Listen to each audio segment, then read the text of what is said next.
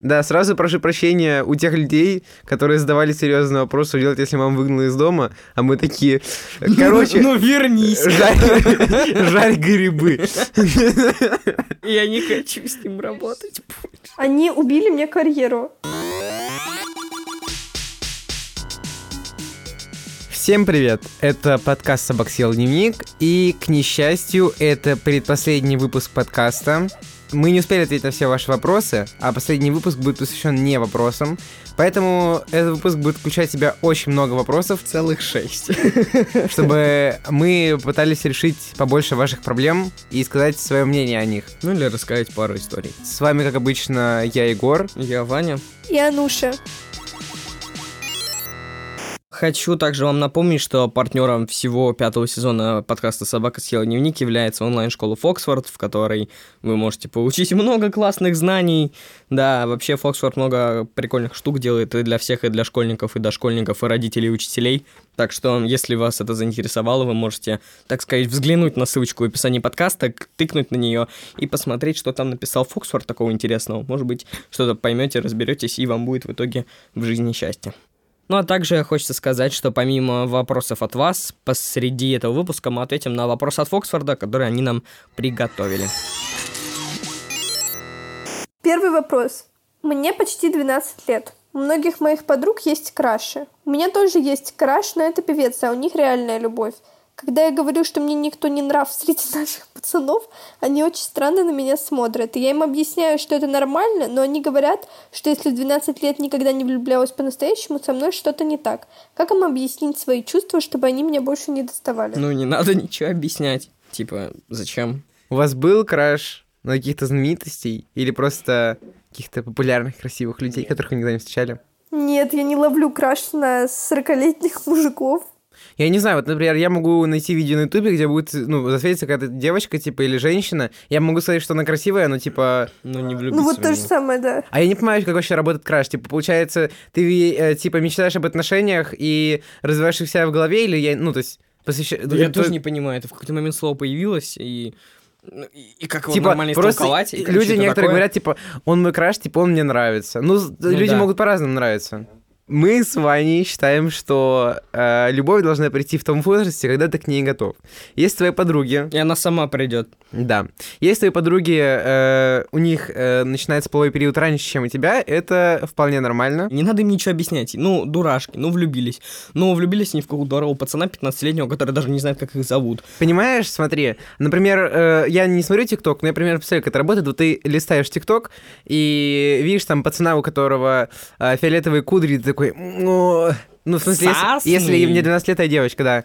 И я начинаю писать в личку, типа, ты такой классный, муа, типа... Давай встретимся. Гу-гу. Ты, ты мой краш. Вот. Мне кажется, если бы я был этим пацаном с кудрявыми фиолетовыми волосами, я бы, наверное, офигел. Потому что э, меня как-то не интересует жизнь 12-летней девочки, и это... Почему вы так травите 19, этих 12-летних девочек? Потому что лучше сразу сказать правду, что, э, ну, как бы... Классно. Такие мечты о... Ну, то есть э, нельзя возводить одного человека в кумира в 12-летнем возрасте. Все равно еще все куча раз поменяется. Вообще, вообще, мой ответ на вопрос звучит так. Не надо им ничего объяснять. Зачем им что-то объяснять? Да пусть шутит, тебе не пофиг ли? Ну, говорят, что типа, ой, если ты не влюблялась, ненормально. Ну, ненормально, ненормально, ты по их мнению. Если тебе кажется, что это ок, то ок. Сиди, кайфуй, получи удовольствие от жизни. Не, ну, просто не надо ничего объяснять другим людям. Зачем? Ты как бы, ты и им ничего не докажешь, и себе лучше не сделаешь, потому что будешь только нервы тратить на то, что нет, вы это неправда, вы неправильно считаете, мне Да. кажется по-другому. Мне кажется, можно еще объяснить, что не обязательно распыляться на разных Да фиолетово-кудрявых не, просто не мальчиков. обязательно, можно им один раз сказать, что, типа, мне ваше мнение не важно в этом вопросе, я у вас его не спрашивала. И как бы после этого уже ничего им не объяснять, это не нужно. На вкус и цвет товарища нет. Я не очень понимаю, что именно нужно им доказывать, потому что это, как, это какой-то бред. Ну, типа, То это, есть, это если даже не 12 проблема. лет ты влюбилась в чувака из ТикТока, это значит, что это нормально, а если ты не влюбилась в чувака из ТикТока, то ты больная? Ну вот типа, типа того, да. Но это же бред. Ну просто вот вслушайся. Это, конечно, это немножко слишком утриров... утрировано, того, но, это, но да. это примерно то же самое. Плюс еще можно найти краша просто от скуки. Да, и это, это только хуже будет. Отношения потому что надо, это самое ужасное, что может произойти. Отношения просто, чтобы попробовать, это какой-то абсурд. Влюбляться в кого-то или насильно себя влюблять в кого-то ради того, чтобы просто так, о, мне 12, у меня есть парень, крутышка.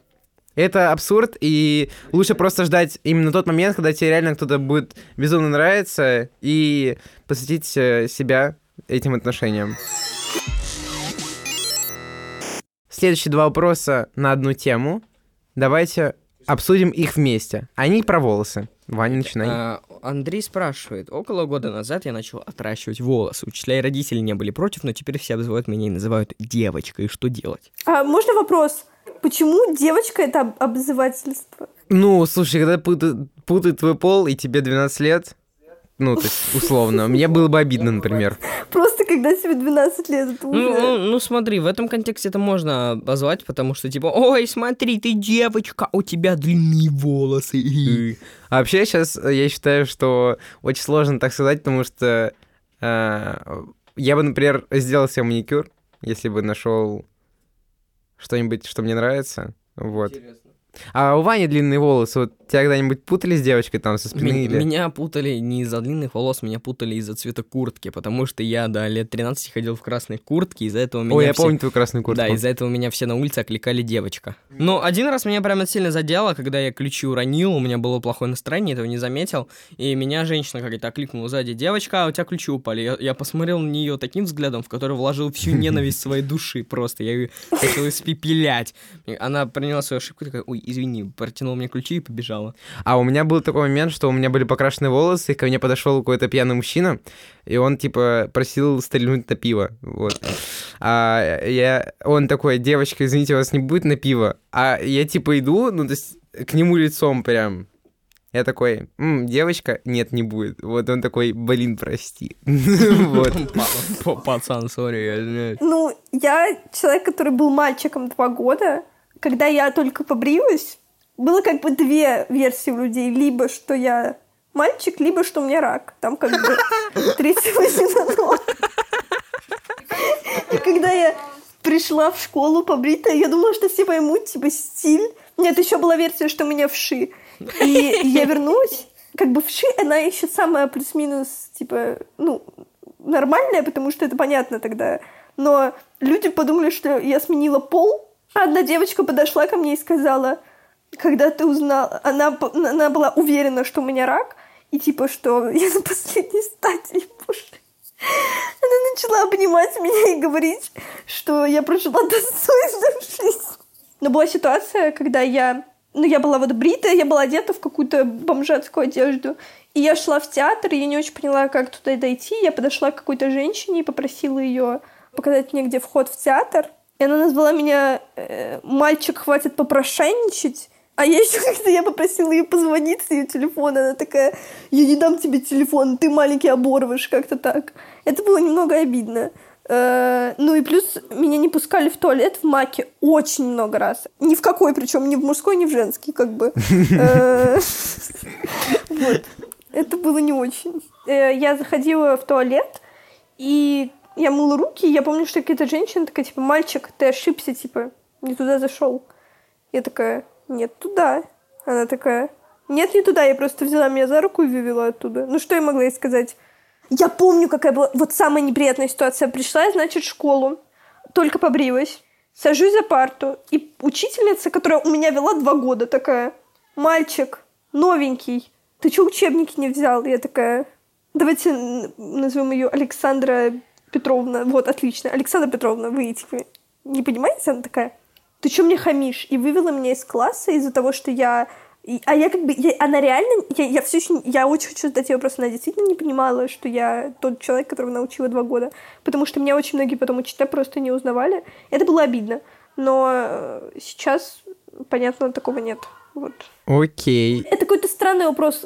Как ты сделаешь так, чтобы люди думали, что ты мальчик? Да не, просто не обижаться на это, это же бред. Ну, это же, типа, это, ну, видимо, просто Степ, то, что он девочка, но, ну, главное, чтобы тебе волосы нравились. Да, главное, чтобы тебе нравилось. Зачем обращать внимание на мнение каких-то левых чуваков? Можно стать мускулинным тогда, если Да, длинные и волосы. вопрос от Жени, Евгении. Привет, что делать, если мама не разрешает очень коротко постричься? А, Я не знаю. Уговаривать, наверное, смысла особо нет. Вообще, если, ну, то есть у меня есть, например, э, подруги, которые, которые, например, не разрешали делать пирсинг или еще что-то, и они просто делали без, ну... Ну, а если Уви- родители какие-то строгие, жесткие, типа... Можно договориться с одним из родителей, типа, договориться с папой, а маме не сказать. И потом стать на сторону папы, типа, ну, не папа разрешил уже. Ну да. Или там с бабушкой, и там... Моя мама выгнала меня из дома, когда я постригусь коротко. Класс! У! Ну, я побрила всю день рождения. Хорошо, да, я согласна. Это было не очень правильно. Но я, ну, как это было? Это же было самым... Во-первых, это самое дебильное решение, которое я принимала в своей жизни. Боже мой, почему у меня не было мозгов? Короче, я решила, что я буду как... я ну, я типа реально думала, что я буду выглядеть как 11 из очень странных дел, но выглядела я как бомж. В итоге я попросила папу меня... Меня отказывались брить везде. Меня в барбершопе отказались брить. Типа, меня брил в итоге в каком-то просто ужасном салоне. Потом меня папа что-то добривал. Мы приходим с папой, и она просто не пускает папу в квартиру и говорит, типа... Ну, она просто сказала, что не хочет меня видеть. Навер- Да, я очень жалею об этом поступке, это было неправильно, потому что, я думаю, она бы не отреагировала так сильно, если бы я сделала это в другой день. Моя мама очень многие мои э, разные изменения в теле, восп- все мои изменения в теле мама воспринимала очень в штыки, и ее всегда это очень расстраивало. То есть, когда я проколола три дырки в ухе, дополнительных, не считая вот этих двух, которые главные, мама меня на месяц домой, кажется, посадила, да. Было весело. В общем, э, идти с папой Нет, стричься на лысо, да. Ну, нужно всегда находить просто нужный момент. Я не знаю, сейчас у меня есть несколько вещей, которые я хотела с собой сделать, но я не хочу их делать сейчас, потому что лучше всегда хотя бы подготовить к этому родителей, не обязательно их согласие полное, просто чтобы они были готовы. И поняли, что это решение довольно осознанное. Но почему никто еще из девочек не стриг сильно, чтобы вообще волос не было, чтобы у них съела лысина? Господи, это же просто чудесно. Просто сниматься в «Форсаже» и говорить про семью, это же шикарно в женском лице. Броу, кринж. Ок. А, давайте перейдем к следующему вопросу. Мне кажется, тему волос мы уже немножко избили. Максим, 11 лет. Привет, подкаст «Собак съел дневник». У меня такой вопрос. Мои родители поставили мне на телефон родительский контроль, и в день у меня всего 2 часа на использование телефона. Как мне уговорить родителей повысить лимит на использование телефона или полностью убрать родительский контроль? Они не понимают, что сейчас в 21 веке очень много у нас телефонов. В общем, давай я объясню. Это приложение, которое э, дает как бы... Родителю, ну, право регулировать время твоей отсидки в телефоне. Короче, очень неудобная вещь. Да. Ваня, у тебя все еще родительский контроль? Да, да. Час. Что? У тебя же было два. Не, мне уменьшили после какого-то конфликта. Но у меня навсегда открыт Инстаграм и музыка. А у тебя, Егор? А у меня нет родительского контроля. У меня раньше... Боже, боль — это когда у тебя было... У меня было экранное время на все приложения, включая фотографии, типа, включая звонки, у меня на все приложения было экранное время час. Это очень жестко было, но я подкупила людей, чтобы мне его взломали, потом мне его опять установили. Ну, только там было на вы- выборочно на все социальные сети час, на игры полтора часа, и на какие-то приложения типа э, карт музыки не было экранного времени вообще, но его я тоже придумала и взломала, и потом мне подарили новый телефон и сказали, ну, тут уже как-то сама справляйся, и все. И мне взламывали через знакомых. Моя мама работала в какой-то... Я сделаю вид, будто я знаю, где она работала. Она работала в штуке. Короче, там была женщина, которая постоянно мне помогала, типа, ска- скачивать взлом, э, взломные игры на комп. И я с ней связалась, и она объяснила мне, как взламывать э, экранное время, скинула ссылку. Короче, я это сделала. Когда как твои родители узнали, что ты взломала экранное время? Ты же сказала, что тебя потом снова установили. Ну, смотрите, как бы, как работает экранное время на айфонах, для тех, кто не понимает. У нас есть, получается, поле, где указывается время, сколько мы сидим, и ограничения. Мои родители, они не получают... Ну, нет, моя мама вообще не знала вообще, что происходит, а папа не получал оповещения на почте о том, сколько я посидела. Вот, и просто в какой-то момент что-то он заметил, что вот я за день просто по его каким-то визуальным, видимо, наблюдениям просидела меньше, чем, больше, чем полтора часа, и он попросил взять телефон и увидел, что там не полтора часа на все приложения, а типа 10 часов. Но потом оказалось, что мы, я все это сделала, а у моего папы был какой-то самый простой пароль, типа моя дата рождения, как бы такого уровня. А потом в какой-то момент э, уже в очередной пароль какой-то он был прямо сложный. Я попрос... Папа такой, хорошо, я готов тебе его убрать. И оказалось, что он его забыл. Я не помню, когда меня оставили в покое. Ты вроде сам себе поставил даже. Да. У меня стоит свое экранное время, которое отслеживает, э, сколько я часов сижу в день. И э, одно время я себя просто контролировал, потому что я раньше очень много сидел в телефоне. У меня там было где-то по 4, 4 часа с половиной, 3 часа в день. Сейчас так получилось, что меня телефон вообще не интересует в плане, ну, то есть там посидеть в социальных сетях и так далее. Я через телефон э, читаю книгу, потому что когда я еду в метро, я читаю книги чаще всего. У меня на телефоне стоит Spotify, потому что музыка нужна везде. Ну, там карты, конечно, когда ты где-то заблудился, вот. Так и телефоном, ну, не пользуюсь. У меня где-то по часику в день, по полтора. Я отслеживаю просто, ну, мне интересно, сколько я сижу и на, на что. У меня, кстати, часто еще занимает много времени будильник, потому что я очень долго встаю, я могу поставить будильник на 9, и у меня будет 10 звонить, пока, ну, типа, не отключу его. И у меня, например, один, ну, в одной неделе там будильник 4 часа занимал. Вот, я прям очень не любил вставать. А, советы по поводу сидения в телефоне.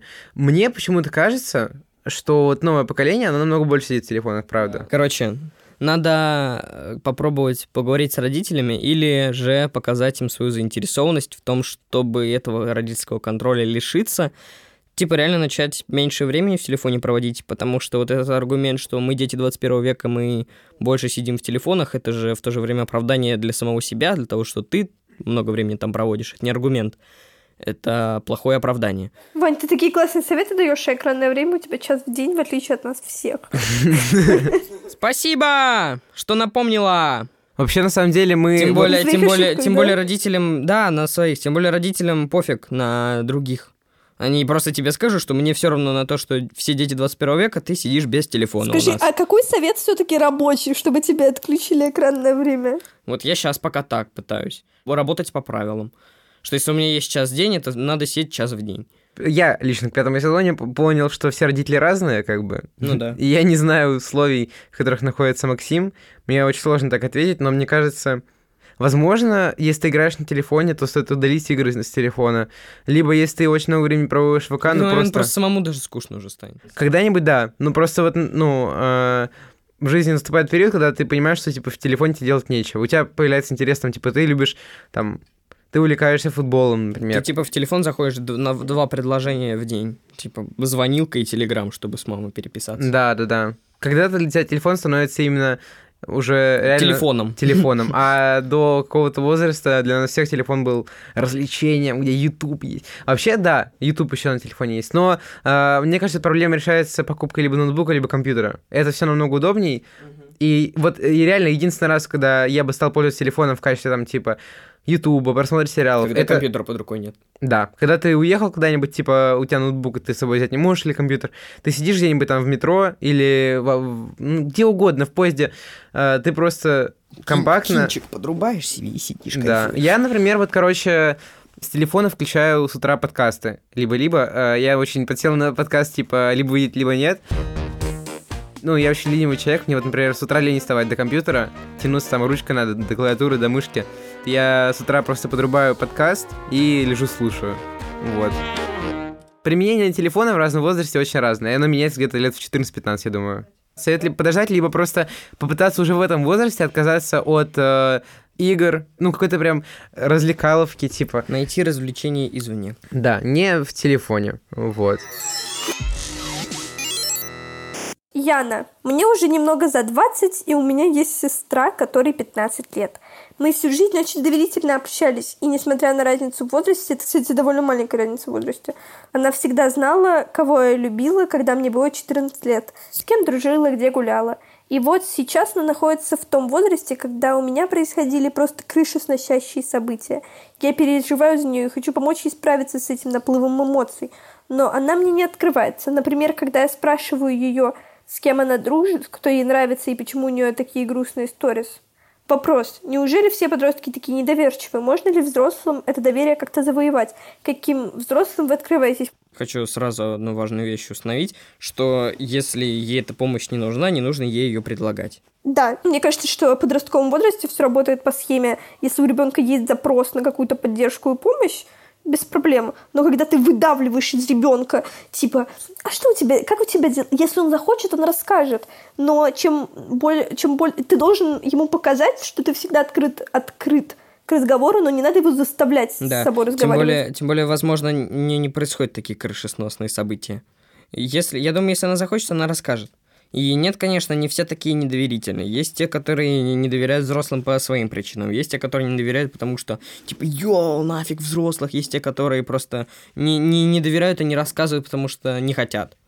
А может, есть те, которым, собственно, и доверить-то нечего самое важное здесь это не пытаться нее надавить, чтобы она рассказала как можно больше, потому что, может быть, она просто не хочет. И не, не потому, что не доверяет, а потому, что хочет как-то оставить свое личное в себе. И ни с кем этим не делиться. Даже если, возможно, у вас были такие э, отношения доверительные. Да, возможно, это неспро- несправедливо по отношению к вам, потому что, типа, ой, вы так доверяли, она вам вот нет, но как есть. Зачем пытаться на другого человека давить и из него что-то для себя вытаскивать? Наверное, я вижу доверительные отношения с каким-то старшим братом или сестрой, которых у меня, к несчастью, нету. Только если, ну вот, э, в возрасте, когда у меня много чего происходит, мы бы через много чего прошли. Например, если бы я знал очень хорошо, там, ее или его друзей, и мы бы вместе общались, он бы отчасти знал моих друзей. И тогда я мог, наверное, немного с ним судить что-то и спросить совета.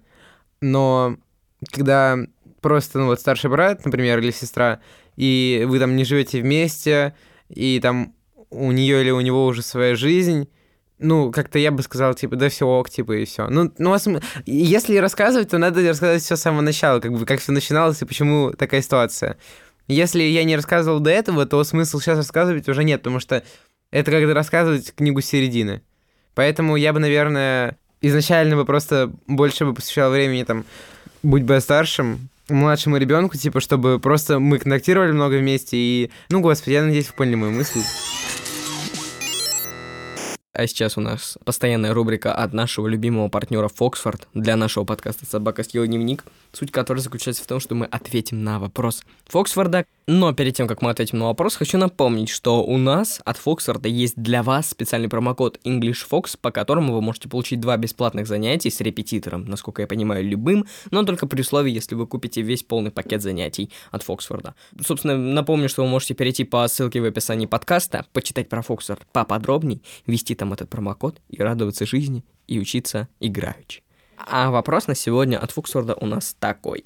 Расскажите, какие забавные истории с вами случались при изучении иностранного языка. У меня такое часто бывает, что я забываю слово на русском, и у меня приходит слово, ну, только английский эквивалент, поэтому единственная моя смешная история, это когда я просто нормально общаюсь с человеком, Потом просто стою тру голову и начинаю говорить на английском. И все такие шизоид. Вот. вот, например, я постоянно забываю timetable. Вот что в русском timetable? Расписание? Да. Я постоянно забываю слово расписание, но при этом я говорю, типа, постоянно timetable. А у меня такая вот история, да не, стар... не история, а скорее просто случай. Я, короче, сейчас сколько бы лет не изучал английский, я все равно всегда буду произносить цифры русскими словами. И меня это пару раз э, очень сильно косило, потому что я на нескольких контрольных и, и в школе, и на устных экзаменах сидел, читал числа и цифры э, русскими словами посреди английской речи. Мне за это пролетало, я не понимал, что происходит. А, ты даже не понимал, типа, Да, я даже не понимал, за что меня стопорят и говорят, типа, что за ерунда. Я такой, а, а что такого? Меня зовут Соня, мне скоро 15, и я чаще стал задумываться о том, что у меня нет никакой компании, и мне трудно найти язык с ровесниками. Я сижу в фэндоме, которым практически никто, кроме людей за 40, не увлекается. Звездный путь. Жутко обидно, что я стараюсь рассказать одноклассникам о действительно интересной вселенной, где отражаются проблемы нынешнего общества по типу сексизма, расизма и гомофобии. А меня просто затыкают и даже не хотят слушать просто потому, что это старые сериалы, которые снимают с 1966 года. У меня тупо нет постоянного собеседника на эту тему, и я не знаю, что мне делать. Другие сериалы меня не затягивают так сильно, как эти. То есть ее действительно не интересует, получается, ничего, кроме одного фандома, и она переживает из-за того, что ее одноклассники не могут быть с ней на одной волне, но она не пытается поинтересоваться и влиться к ним в тусовку, к тому, что им интересно. То есть ты хочешь сказать, попробуй что-то новое, типа посмотреть какие-то новые сериалы или что-то посмотреть новое, да? Если, если она сидит в одном фандоме по одному сериалу, в котором действительно нет ее ровесников, ну, Да, это странно. это значит, что нужно как-то расширять свой кругозор, потому что я сомневаюсь, что э, ее одноклассники посмотрели один сериал Станут и смотреть. что-то такое. Вот. И в чем проблема общаться по интернету с такими чуваками 40-летними из этого фандома? Ну, это разница в возрасте слишком большая, мне Ну, все кажется. равно фандом, в фандоме нет разницы в возрасте, особенно в интернете. Ну, для меня есть, существенно. Я просто... Некоторым людям некомфортно общаться с 40-летними мужиками, когда тебе 15. Мне бы не было комфортно общаться с 15-летней девочкой, если мне было 40. Но не в этом дело. А, Вот именно. Мне бы было в ка. Я понял, Вань. Э, Расскажешь. поняли, Вань? Расскажешь, расскажешь. Эм, Я просто понимаю более-менее Соню, потому что я смотрю очень много разных сериалов, и мы с родителями смотрели как э, новые сериалы, которые выходили, ну, прям вот свежие, и которые понравились критикам. Как и мне, например, нравятся сериалы 95-х, 2000-х. Один из примеров — это Firefly. Вы не знаете? Нет. В общем, я смотрел э, ситкомы по типу «Друзей», «Теория большого взрыва», «Как я встретил вашу маму». И это еще более-менее новый сериал. А есть прям... Ну вот мне, например, нравится еще «12 стульев». В общем, есть люди, которые, ну, которым просто это неинтересно. Их большинство. Поэтому я бы на твоем месте, э, как ска- сказала Нуша, пытался найти что-то новое, посмотреть... Просто зайти в список э, лучших сериалов, не смотреть «Игра престолов», не смотреть «Ривердейл», начать э, с э, «Во все тяжкие», И вообще смотреть аниме. Ваню не слушать, Начинать с тетради смерти. В общем, у нас всех разные советы. Я считаю, тебе нужно посмотреть новые сериалы с высоким рейтингом. Это был подкаст «Собака съела дневник». Вы можете послушать наш последний выпуск через неделю на той площадке, на которой вы нас слушали обычно. И не забывайте переслушать наши старые выпуски, это будет нам очень приятно. Это был Ваня, Это был Егор. Это была Ануша. и мы услышимся с вами через неделю. Подкаст записан на студии «Либо-либо» с продюсером Екатериной Крангаус, с редактором Леной Чесноковой и с, со звукорежиссером Павлом Суриковым.